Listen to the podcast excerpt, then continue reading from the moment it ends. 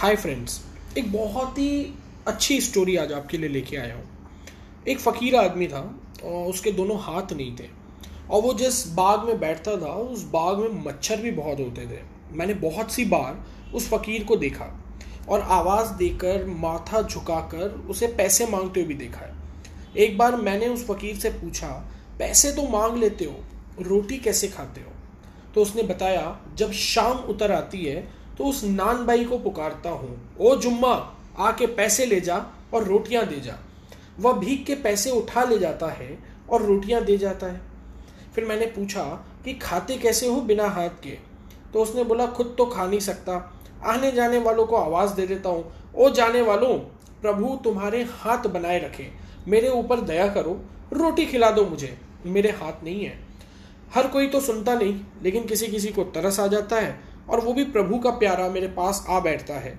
निवाला तोड़कर मेरे मुँह में डालता जाता है और मैं खा लेता हूँ। सुनकर मेरा तो दिल भर आया और मैंने पूछ लिया, पानी कैसे पीते हो? तो उसने बताया, इस घड़े को टांग के सहारे झुका देता हूँ तो प्याला भर जाता है और तभी मैं पशुओं की तरह, जानवरों की तरह झुककर पानी पी लेता हूँ। मैंने कहा, यार, यहाँ मच्छर भी बहुत है। यदि मच्छर लड़ जाए या आपस में काटने लगे तुम्हें तो क्या करते हो? तो अब बोला तब शरीर को ज़मीन पर रगड़ता हूँ, पानी से निकली मछली की तरह लोटता और तड़पता हूँ। हाय, केवल दो हाथ न होने से कितनी दुर्गति होती है? और इस शरीर की निंदा मत करो, ये तो अनमोल रत्न है। शरीर का हर अंग इतना कीमती है कि संसार का कोई भी खजाना उसका मोल नहीं चुका सकता। लेकिन ये भी तो सोचो कि यह शरीर मिला किस लिए? है इसका हर अंग उपयोगी है, इनका उपयोग करो। हमेशा याद रहे कि ये आँखें पापों को ढूँढने के लिए नहीं मिली है। कान जो है वो निंदा सुनने के लिए नहीं मिले। हाथ दूसरों का गला दबाने के लिए नहीं मिले। और ये मन भी अहंकार में डूबने या मोह माया में फंसने को नहीं मिला है। ये आँख सच्चे सदगुरु, सच्चे ईश्वर की खोज के लिए मिली है, जो हमें परमात्मा के बताए मार्ग पर चलना सिखाए। ये जो हाथ है, वो प्राणी मात्र की सेवा करने के लिए मिले हैं। ये पैर उन रास्तों पे चलने को मिले हैं जो परम पद तक जाता है।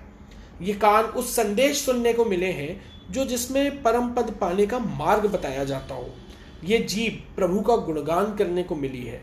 यह मन उस प्रभु का लगातार शुक्र और सुमरण करने को मिला है। प्रभु तेरा शुक्र है शुक्र है और लाख लाख शुक्र है जिसमें आपने हमें भरपूर दिया।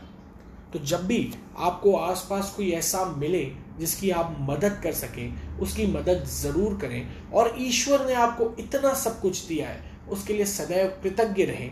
और जब भी मौका मिले, उस ईश्वर को, उस परमात्मा को, उस यूनिवर्स को धन्यवाद देना न भूलें। Let's make the rest of life best of life